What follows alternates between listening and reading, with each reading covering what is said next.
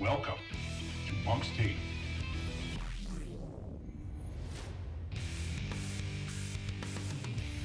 Hello, everyone, and welcome to Monk's Take, the St. Joseph's College Athletics podcast. Today, we are visited by baseball head coach Will Sanborn, and we're going to talk about one of his passions, which is recruiting. Uh, coach Sanborn, thanks for joining us today. Thanks, Corey. Absolutely.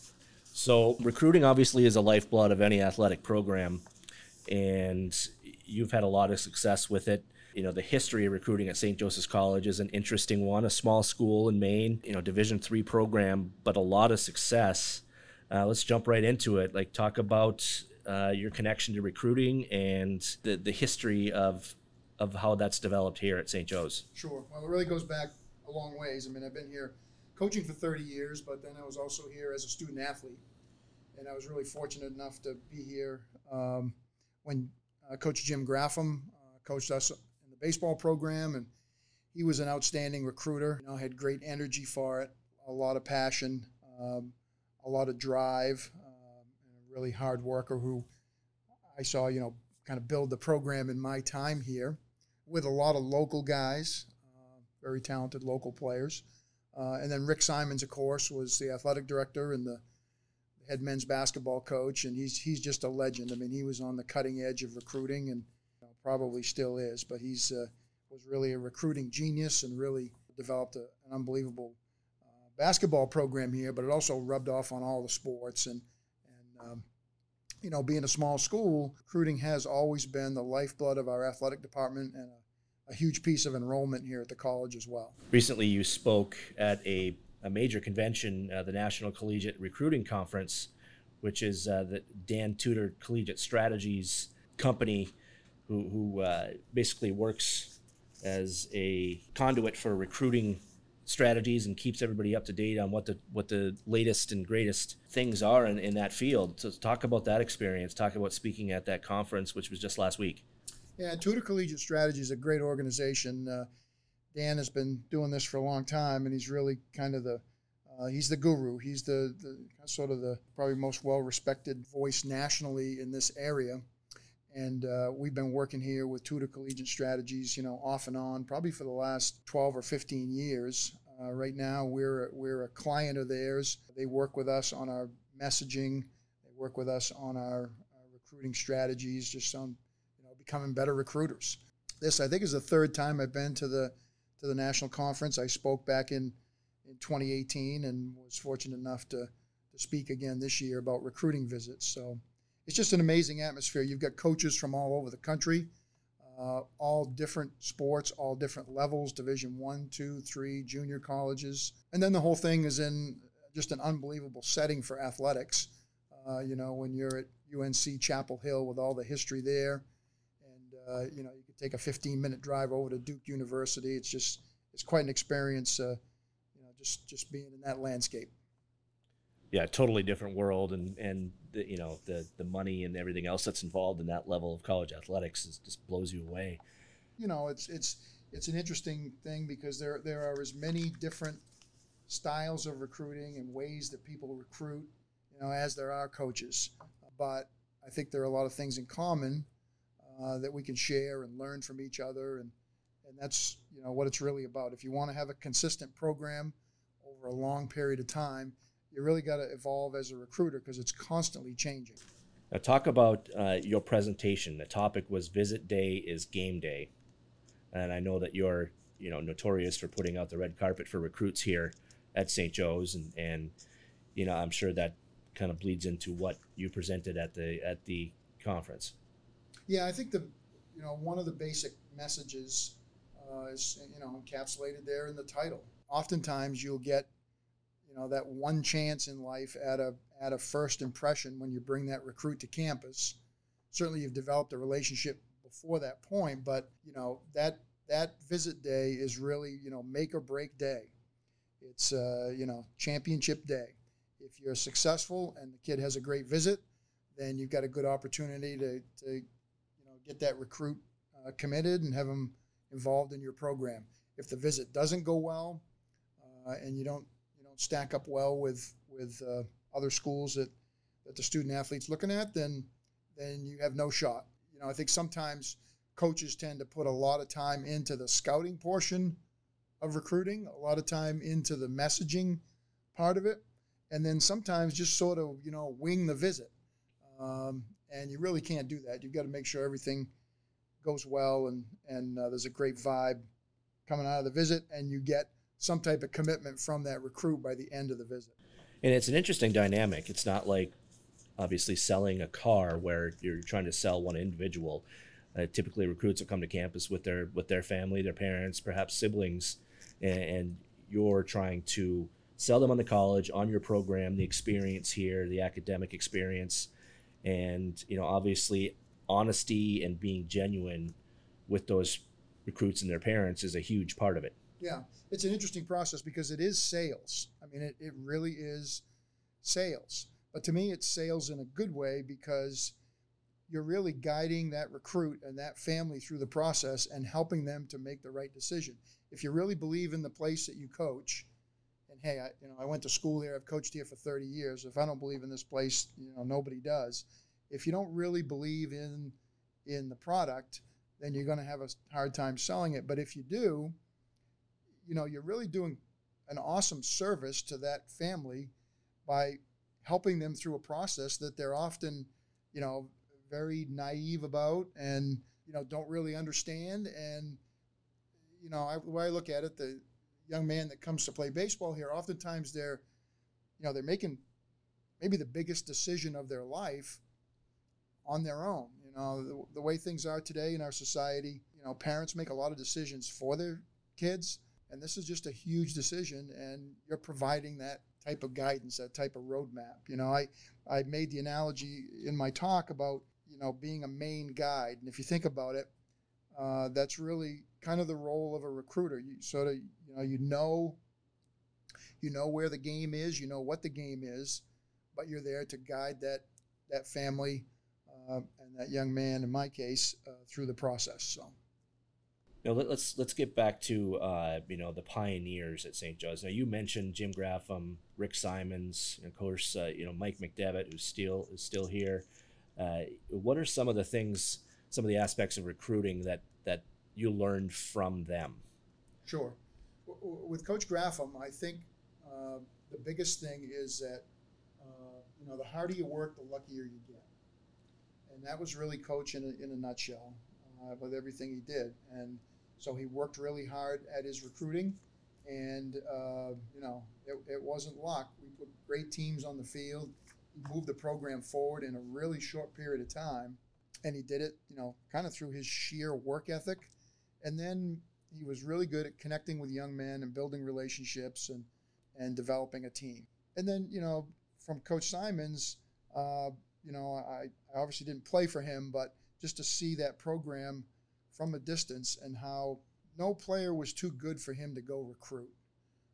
Um, and he was willing to go after guys that other schools might have thought, well, geez, you know, how is that guy going to come to small little St. Joseph's College in Maine? And he would land the kid because he was really good at, I think, the art, the art of recruiting, um, and the art of sales, if you will, but also you know just again how to how to guide people through the process. And he he really had a lot of passion for it too, and I could I could see that uh, you know from watching his program, uh, both when I was here as a student and then uh, being a young coach. He was my athletic director, and uh, you know just to see the way he went about his business. So. Uh, of course, Mike McDevitt still here, but kind of the you know the consummate professional. Michael has a plan to his recruiting. He has his own system. He follows it to a T, and he's he's really really good at it. And then, you know, we have a tremendous culture of recruiting in the athletic department. So I learn from all of our coaches constantly. Um, you know, I'm fortunate to to go to work every day with a bunch of people that are really passionate about their programs, but also really passionate about recruiting and learning how to do it and trying new things. So we're always feeding off each other and just uh, it's it's a neat atmosphere that way because I don't think that happens, you know, at, at every school. Now, talk about the you know that that environment is certainly uh, unique, uh, but the connection between your coaching philosophy and the recruiting philosophy because those two things play hand in hand, and you know it, may even you know certainly affect the, the type of players that you recruit. Yeah, yeah. I talked about this a little bit at the convention because I think it's always important to remember, you know, the why, why you do what you do, and that really changes and evolves as you become a veteran coach. Uh, you know, I think when you start out and you're young, uh, I wouldn't say it's all about winning, but I would say, you know, winning and success on the field and you know, winning championships and all that is a big driving force. You know, coaches are competitive people. That's a good thing. There's nothing wrong with that. But I think as you get older, you really realize, hey, this is about creating the best learning environment I can for the young men that play for me, uh, and about really helping them to develop on and off the field. Well, what does that have to do with recruiting? Well, if you if you're not successful, guys and gals aren't going to they're not going to follow you. They're not going to believe in what you're doing. You're not going to have as great a success at reaching them and developing them if you have a program that doesn't win successfully. But if you have a, a good, strong program that is in the hunt every year, that's successful over a long period of time, uh, you know, I think the players buy in a little bit better. And I think you can teach those lessons. So, you know, you can't have a great program without being a great recruiter. And you can't be a great recruiter without hosting great campus visits. Because if visit day isn't clicking, uh, you're not going to land those top recruits that are going to propel your program forward. You mentioned earlier that recruiting is, you know, there's a, there's a big process to it. You're not only going to games, watching athletes, you know, putting that information, their contact info into a system and contacting them and all that.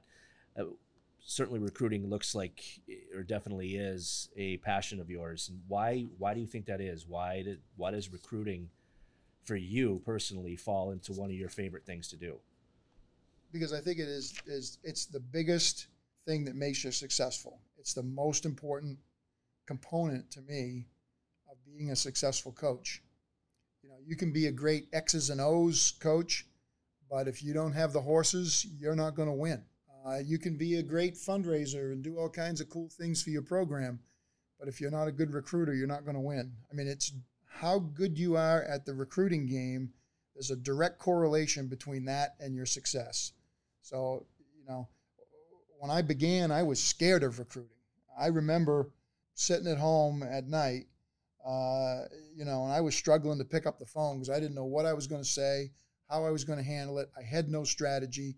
I was just going in blind, but I knew if I was going to be successful, that I better figure it out. So you know, much of what I learned early in my career certainly is, you know, from watching those pioneers in recruiting at St. Joseph's, but also just, you know, trial and error. Hopefully, if you do something long enough, you're thoughtful and you're intentional about it, uh, you start to figure it out. So it's, to me, it's a big part of being a being a great coach. It's the quickest way to separate yourself.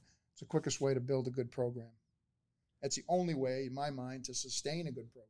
Well, one of the issues of recruiting, and I think why coaches are, are sometimes you know wary of it is is how often you hear no mm. you know no i'm not coming to your school yeah. uh, you know you'll hear you know nine no's before you get a yes yeah. and how do you deal with that kind of rejection and it, that's one thing that keeps people from succeeding in sales uh, maybe i had a lot of that in my early uh, life in my early dating game i don't know uh, but uh, no i think you know one of the things you have to keep in mind is if you're not getting no's then you're not shooting high enough because those are the kids that are going to change your program. And if you if you only re- shoot for the kids that are easy to get, well, chances are nobody else is recruiting them, and that's for a very good reason because maybe they can't play. Rejection just has to be part of it. And one of the things I talked about at, at the conference is just the the ability and the importance of building a deep list. Because if you don't have that deep recruiting list and you don't do the scouting, and have enough kids on your list. So if okay, if I need a catcher and the first guy I'm talking to tells me no, and the second guy tells me no, and I don't have anybody else on the list, now I'm going to try to fit that square peg in a round hole. I'm going to try to, you know, try to bring that kid to St. Joseph's when I know in the first place that he's not going to come. You've got to be able to have a deep list and be able to kind of weed that list is my analogy. You know, if you have a garden, you've got to weed it. So you've got to you got to really build that good, strong foundation with a deep list and understand that, okay, I'm going to get a lot of no's, but I need to find that kid that fits with St. Joseph's, fits with my philosophy. It's got to be the right major. His parents have to be able to afford it. Uh, he's got to see the value of having a small school, of being at a school where he's going to get a personalized education, a very intimate education. He's got to click with your team. Uh, there's so many factors that have to fit into it. So you just you just have to accept that it's part of the process. And if you're not getting those, you're not shooting high enough. So, other than baseball talent, what are the what are some of the things you look for in like your ideal student athlete uh, recruit coming to visit campus? What are some of the attributes? Yeah, I think there's I think there's three things. Uh, and first of all, yeah, baseball talent's going to be the first thing that you that you see when you when you go to scout. And we're looking for the same things that they're looking for from the major leagues on down, right? The, in baseball, it's the famous, you know, five tool player. He can hit, he can hit for power, he can run, he can throw, he can field. Different variations off. Well, I can tell you first of all, at the Division three level, you know, we're not getting a lot of five tool guys. Even even a Division three five tool guy, if you follow me. But maybe we're getting a guy that has two pretty good tools, you know Maybe he can hit and maybe he can run pretty well. But he needs to work on his defense. Okay, we can work on that because he's got he's got two of the three. So, you know, first off, you're looking at baseball talent, but this is the neat thing about the recruiting process that through this process, you're going to find out about this young man's character. You're going to find out about his family. You're going to find out if he's going to be a fit for what you're doing. Is this kid, is he respectful? Is he responsible? Is he bright? Is he easy to coach? Is he going to develop? Does he have a work ethic? So all those character components are huge. And if you don't see those, you better have that deep list and drop that kid in a hurry. And then the second part of it is academics. And for me, you know, obviously a young man has to be good enough to get into the school, but they also have to be good enough student to draw a decent merit award because we don't have athletic scholarship money. So we've got to take care of that. We've got to take advantage of that academic scholarship money. But then you want that bright kid because those are the kids that are going to develop. So for me, the transcript is not just a tool to determine can the young man get in, what's his merit award going to be. Now, for me, it's a baseball evaluation tool. Because if I can bring in a good student, hey, that guy's going to be easy to coach and he's going to develop, and he's probably going to be a good teammate, and he's probably uh, you know pretty driven uh, and pretty committed to what he's doing. And also, they'll probably pick up the signs and uh, pretty quickly. know the signs by their senior year. so, talk about how recruiting has changed. I mean, that's a broad topic, but uh, I know in the last 10, 15 years, it's really changed a lot. Uh, I'll let you answer the question because it, it's it is a broad topic and it's, and it's constantly changing. Go all the way back to when I started, think about that. There was no email, there was no cell phone, there was no texting. Okay, so need I say any more? It was printed letters, uh, it was Excel spreadsheets, was mail merges, uh, it was picking up the phone, you know, cold and trying to call kids and get them to pick up the phone. You know, but the basics there were uh, haven't changed. It's still about building relationships. You know, it's not the mechanics of it are really important, and the mechanics of sales are really important, and how you communicate is really important. But the fundamental of it is developing relationships. So that that part hasn't changed. You know, I mean, most recently, uh, Dan Tudor gave a nice talk at the National Recruiting Conference um, about the transfer portal. That has really changed uh, recruiting and rosters and roster development at Division One, Two, and Three. For those that don't know, can you kind of give that a little bit of a background? What that means? What that sure. is? The transfer portal is a place that uh, a Division One or Two student athlete, in particular, Division Three kids can can use it, but they can go in, put their name, put their information, and list out there to the whole world that they are looking to transfer from whatever school they're at.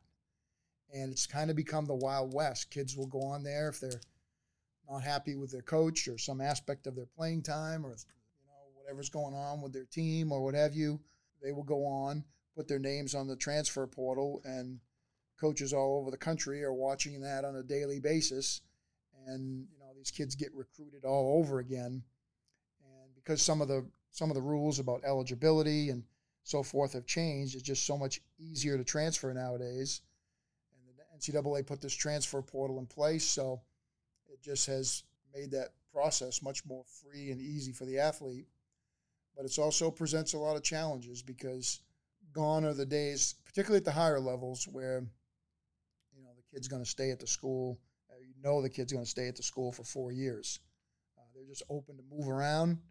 Hey, it, it makes sense. It's a free country, uh, but it's changed the, the landscape a little bit. Another thing that has changed, you know, that again uh, uh, was addressed at the convention is just money and the way we talk about money is so important now. As the cost of education has gone up, we have you know an economy that struggling a little bit, whether you define it as a recession or what have you, price uh, prices going up and inflation, parents and families and students are, are thinking very carefully about the debt that they take on and, and how we deal with that, how we talk about money, you know, how their aid package uh, looks, how it develops, how it's communicated has just become uh, so important as well. So it, it's a constantly changing uh, thing. I, I did have a coach say to me the other day that, uh, you know, we already know all that. If you think you're done learning about recruiting, you're destined to fall behind and not be successful. It's a constantly evolving uh, thing. Other things about recruiting that I know have changed uh, is kids don't slip through the cracks anymore. Uh, you probably don't today get a Jesse LaCase or a Steve Osborne or, or someone like that. You still get very good players who develop while they're here. But you know, everyone is recruiting now. Everyone is using athletics as a way to to bolster their enrollment, and also your roster has changed a lot over the years. Just looking at where kids are from. Yeah. So, kind of talk about those two things a little bit. Sure. Yeah. As far as you know, the roster changing over the years. When I, you know, when I started out, we would have probably seventy-five or eighty percent of our of our roster would be Maine kids.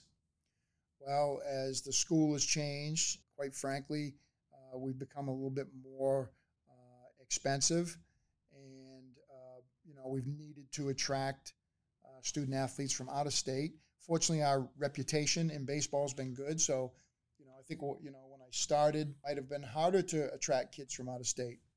Now I think that's easier because of the reputation we built, but it it also deals with finances. It also deals with with uh, you know travel ball. This whole uh, phenomenon of travel ball, where you know I'll have to go to Massachusetts or Connecticut to see Maine kids play because they don't play any games in Maine. They're going with their travel team and they're going to Georgia and they're going to Florida.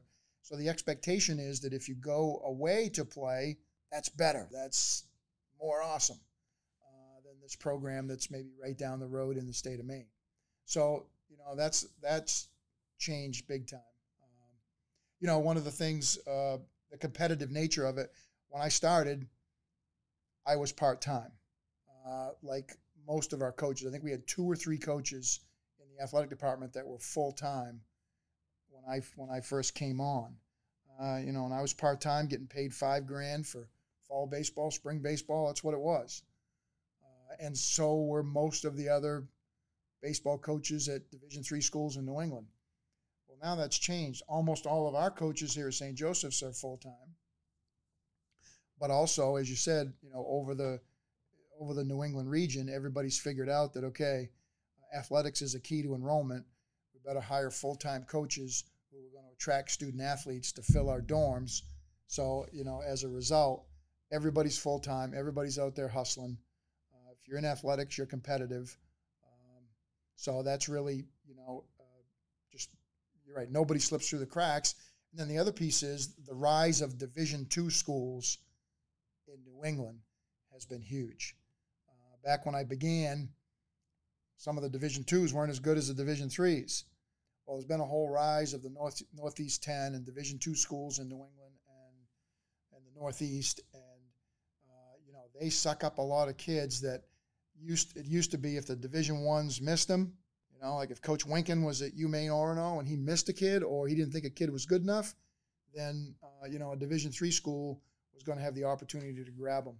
Now some of the Division twos uh, in the Northeast are actually taking guys away from the D1 schools because their programs are so good and so competitive. So you know the market has just been saturated that way. So what you got to try to do is just build the deepest team you can throughout, then make sure you hit on kids that are going to develop. Because having that impact kid that's going to come in, you know, right away, uh, be a Steve Osborne or a Jesse LaCase or a Brent Dan or what have you, you still develop those guys, but uh, if they're that good coming out of high school, coming out of travel ball, uh, you may not have a chance to get them as a Division three coach. I was talking with our men's lacrosse coach, Bill Cosentino, uh, the other day, and he mentioned that one of our conference rivals in New Hampshire seems to be getting a lot of our Maine kids, but in the same token, we're getting a lot of the New Hampshire kids that are in that school's area uh, because it's that that two hour driving window. You know, you can still go home and get a home cooked meal and get your laundry done, but you're not right down the road. So that's an interesting development to see. Have you seen things like that yourself with your program? Yeah, definitely. And there is a lot to this travel ball psyche in any sport and how this has impacted things. There are still kids that want to go to school close to home. There are still kids that go away to school and then figure out they should have stayed closer to home. Uh, but more and more, you know, kids want to go away. It might not be a plane ride away, but it's seen as a you know kind of as a bigger deal to go away. So lot of factors to it, but yeah, I've I've seen seen that as well. We've kind of talked around this a little bit so far, but you mentioned the tradition of your program and and you know all the work and everything you've put into it to make make it successful. Uh, what about a team that doesn't have that success? and a team that's maybe a new program or a program that's traditionally struggled. You have a new coach that comes in. You know, how do you build a team from the ground up in this landscape? That's so interesting because uh, um, at the National Collegiate Recruiting Conference, I find myself as one of the, uh, let's say, more experienced people in the room. In other words, one of the older people in the room, talking to a lot of young coaches who are trying to do just what you're talking about. Um, and I think, you know, the, I think the fundamentals of it haven't changed. Know, you got to work harder. You got to work a little bit smarter than your competitors. You've got to be willing to learn and listen and you know drink up what you see from others. You've got to have a clear vision of what you want to do with your program. You've got to be willing to to get a lot of no's, but you just got to be willing to grind and believe in what you're doing and develop your program. But then there is kind of a the secret sauce of it, that's really what we tried to do here. I think with with building our recruiting culture in the athletic department, and through you know using a consultant like Dan Tudor, but also you know just going to conventions, learning from others is just this idea of okay, what in the process can I do to separate myself and make myself unique and make my program unique? And that was a big uh, piece of my talk about campus visits. Is that you, you know your campus visit needs to be unique. It cannot be like it is at every other school that the student uh, athlete visits because then it becomes then it becomes transactional. Then it becomes about the money or the facilities or the location or some of these things that we can't control. Um, you know, we've got to be able to tap into emotion a little bit, right? That's part of recruiting, uh, but it's also a part of what makes athletes successful. Um, and that's why they buy in, and that's why they're willing to, you know, be great teammates and be and be part of a of a team and a program. So it's you know, while I think there are some secrets to it, I think there's a lot, you know, that young coaches can learn or people that are taking over new programs that aren't established can learn. You know, I, I, go back to what I learned from Coach Graff: the harder you work, the luckier you get. And if you're willing to, you know, expend some elbow grease and commit to something, uh, you know, good things are going to happen. That seems like a natural segue into what your presentation was about at the convention. But first, I want to ask: I think a, a common misconception of college coaches is that when the you know the, the graduation bells ring in May and until school starts in September, that you know you guys are on vacation. Yeah. And, and just kind of talk about. I mean, certainly you do get vacation time, and you use it, and you have your beautiful camp up north, and and all those things. But you probably don't get up there as much as you'd like. Uh, but talk about a typical summer for you and kind of the recruiting calendar that really is extremely busy. You can't see everyone. Um, yeah, that's one of the real challenges is you got to have that work-life balance, you know, and and I've been so fortunate. You know, my son is our associate head coach here, uh, so I go to work with my son every day. So that's pretty cool. Uh, my wife's always been really involved in the program and, and committed to it, and you know the, the whole family has bought into it. What I would liken it to do right now for, for baseball, particularly uh, in the summertime, it's like a big horse race. Okay, and you know the first thing we have to do is a ton of scouting in the summer. So from the time our season gets done, right through August, there are so many games and showcase games and all-star games and all that uh, that you need to be at travel ball tournaments, connect, seeing players, connecting with them, uh, networking with coaches, developing that deep list. That you know you're on the road a lot in the summer, and then because you're in this horse race, and what I mean by that is if you can kind of visualize the start of the Kentucky Derby, and you know all the coaches are lined up like the horses, and okay, summertime hits and it's recruiting season, uh, and you know once a player has committed to another school well, now that player is off the board. So it's kind of a race to attract talent.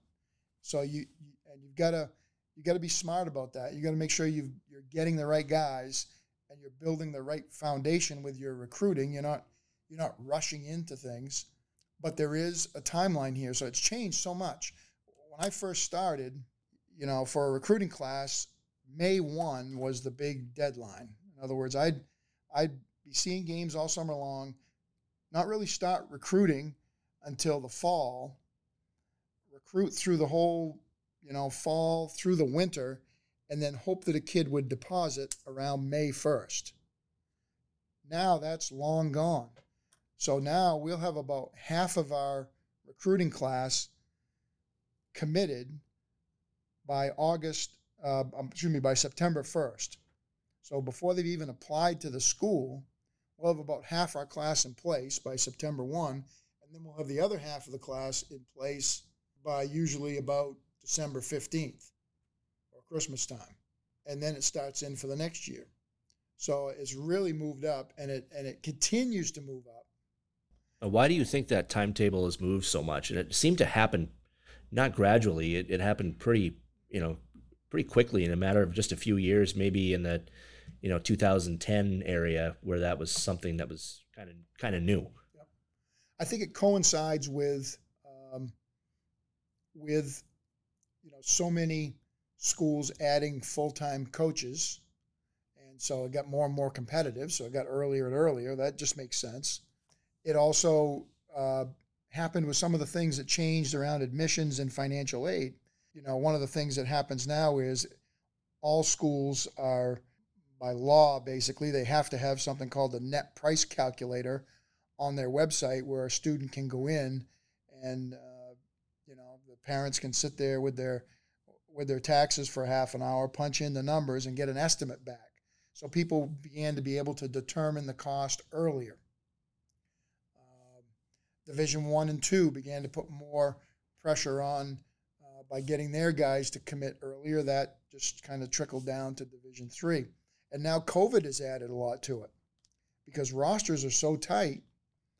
Uh, because uh, particularly at the higher levels and particularly at the state schools, student athletes are coming back to play their fifth year, their sixth year, because their season got canceled uh, with COVID, and the NCAA's given them, uh, you know, another year of eligibility. So the roster's getting tighter and tighter. So it's more competitive for the student athlete to find a roster spot. So again, it all happens earlier and earlier. So, you know, a lot of factors to it. So you know, we've really had to change the way we recruit.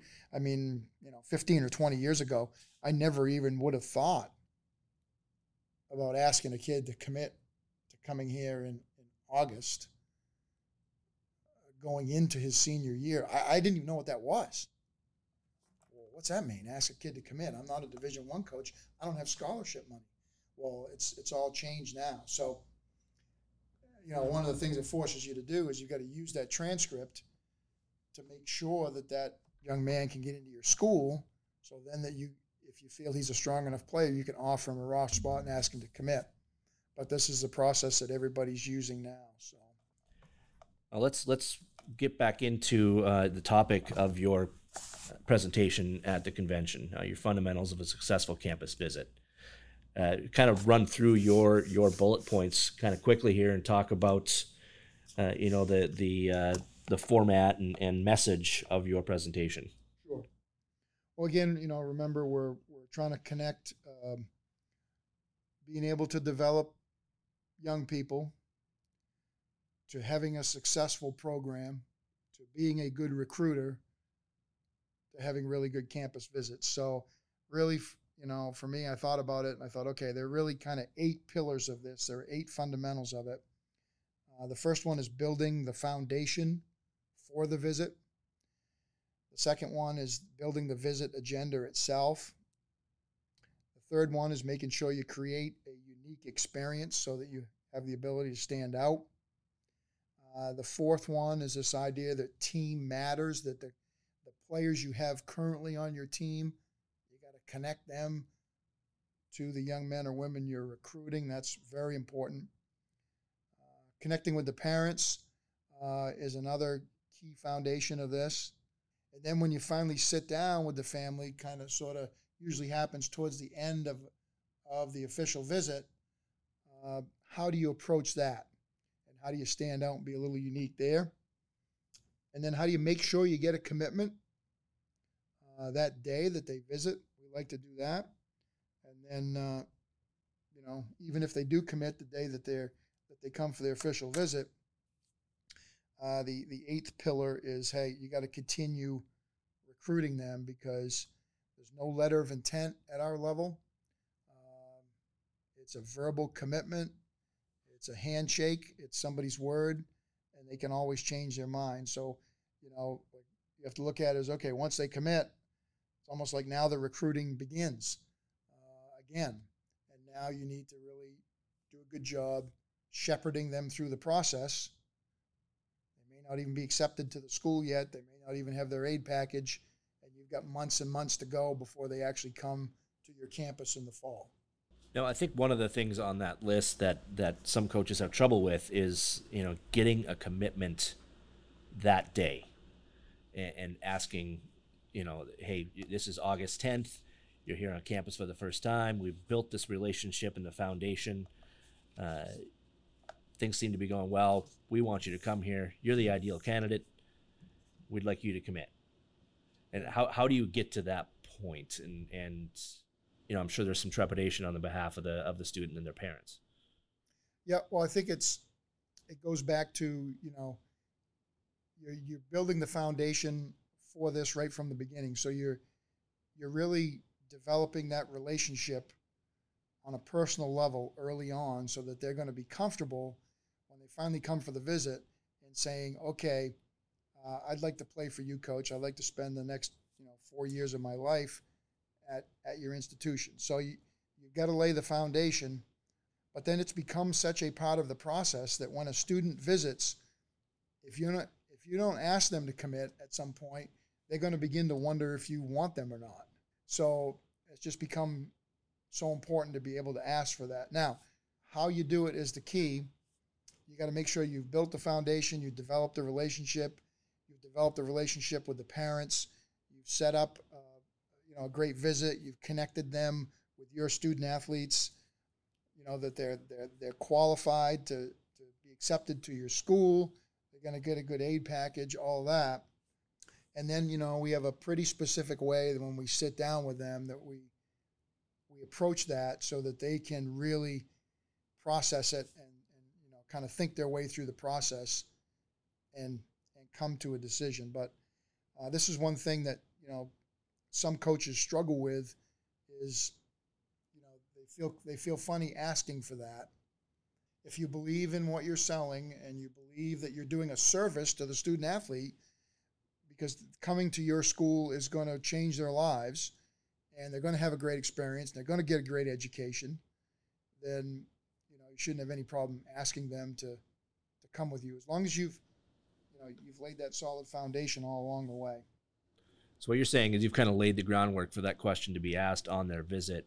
It's not something that kind of comes out of left field at that moment. No, you're not going to do that on the first call. You know, when you first seen a kid, you have the first text or the first call or the first contact.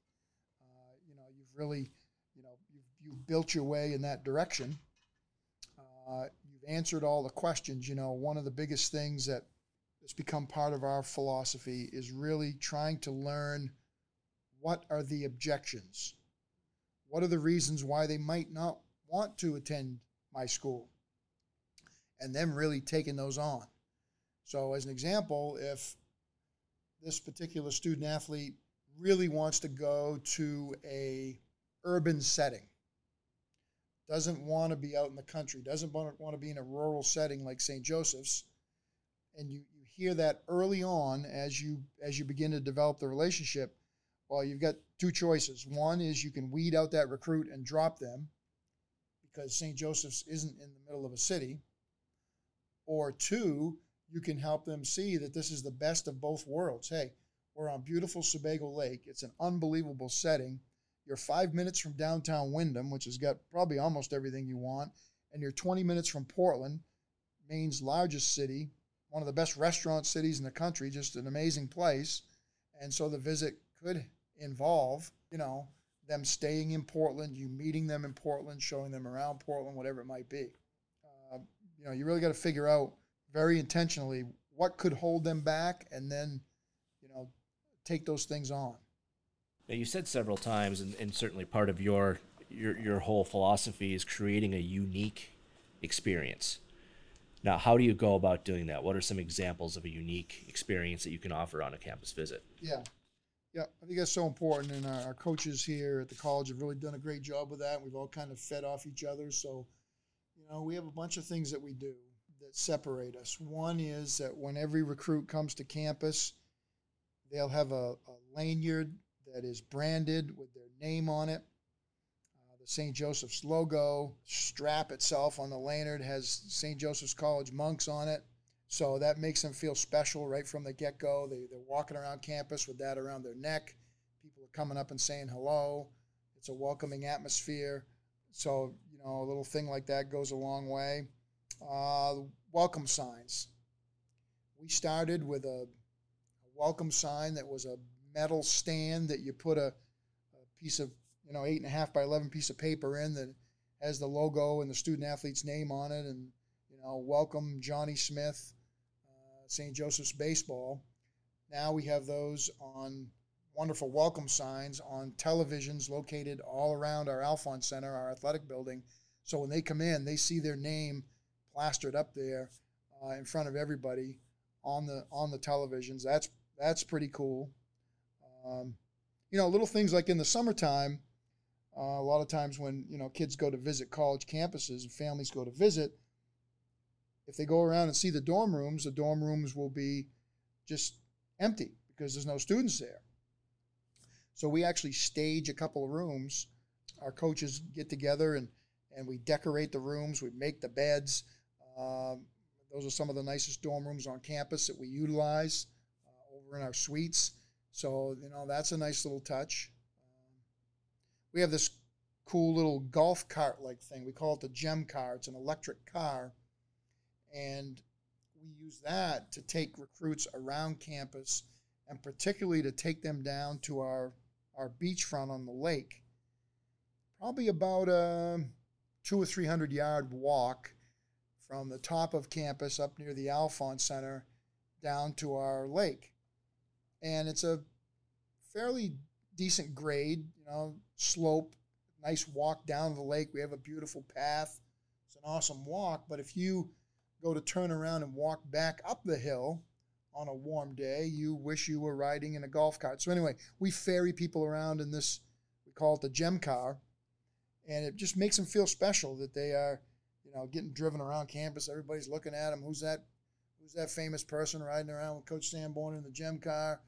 Uh, and it's just it's about hospitality. You know, it it's about you know good customer service. It's about making them feel special. It's about that feel that they get that they're going to be welcomed here and that the campus is going to embrace them. Um, and so, you know, those are just a few of the things we do to, to try to separate ourselves. Yeah, a lot of those things you don't see everywhere, and, and you know everyone seems to embrace that. When I see the gem car driving around campus, I just assume that someone is out with a recruit, and you know certainly that's bled into what everybody sees on campus, uh, students and faculty and such.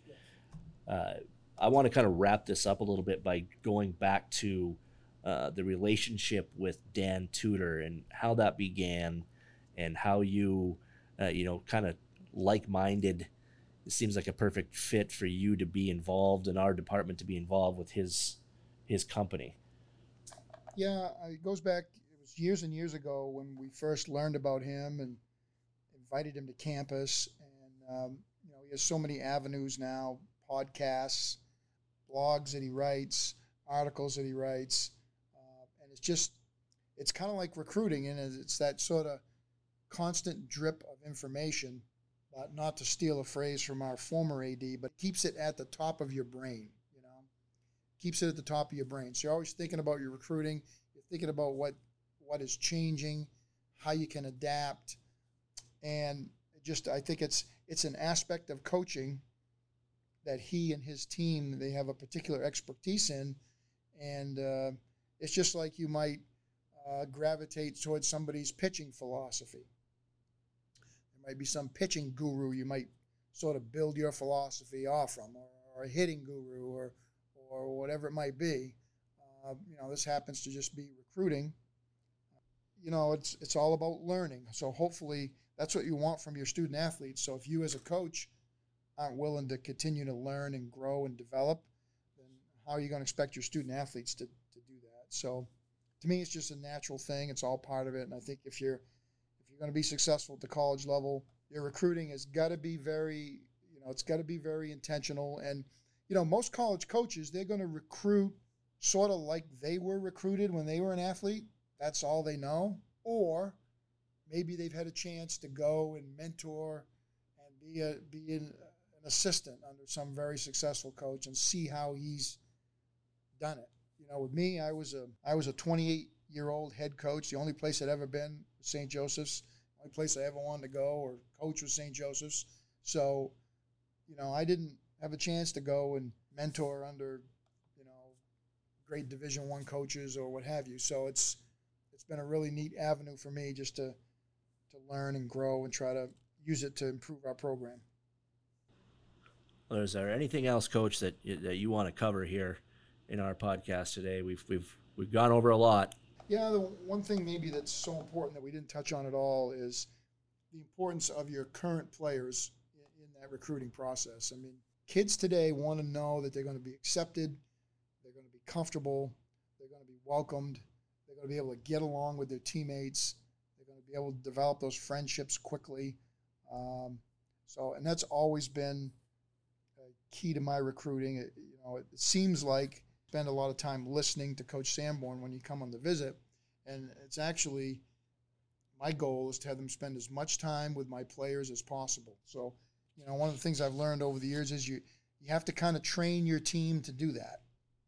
You know, so we go so far as to, you know, teach our guys how to meet people, how to look them in the eye, how to shake their hand properly, uh, just you know how to how to make a good first impression, how to make people feel comfortable, but also how to be, you know, honest and sincere when they connect with, you know, a, a young man who might be one of their future teammates. So that's a big part of it, um, and certainly, you know, as much credit goes to the, you know, credit sometimes goes to the coaching staff when you have good players or you win games or whatever. But uh, my guys are really, really involved in this in this whole process, and particularly with campus visits. So, And that really starts with recruiting the right people to start with, and the type of people that that you know that wouldn't be, uh, you know, an, a foreign concept to welcome in somebody who might compete against them for playing time.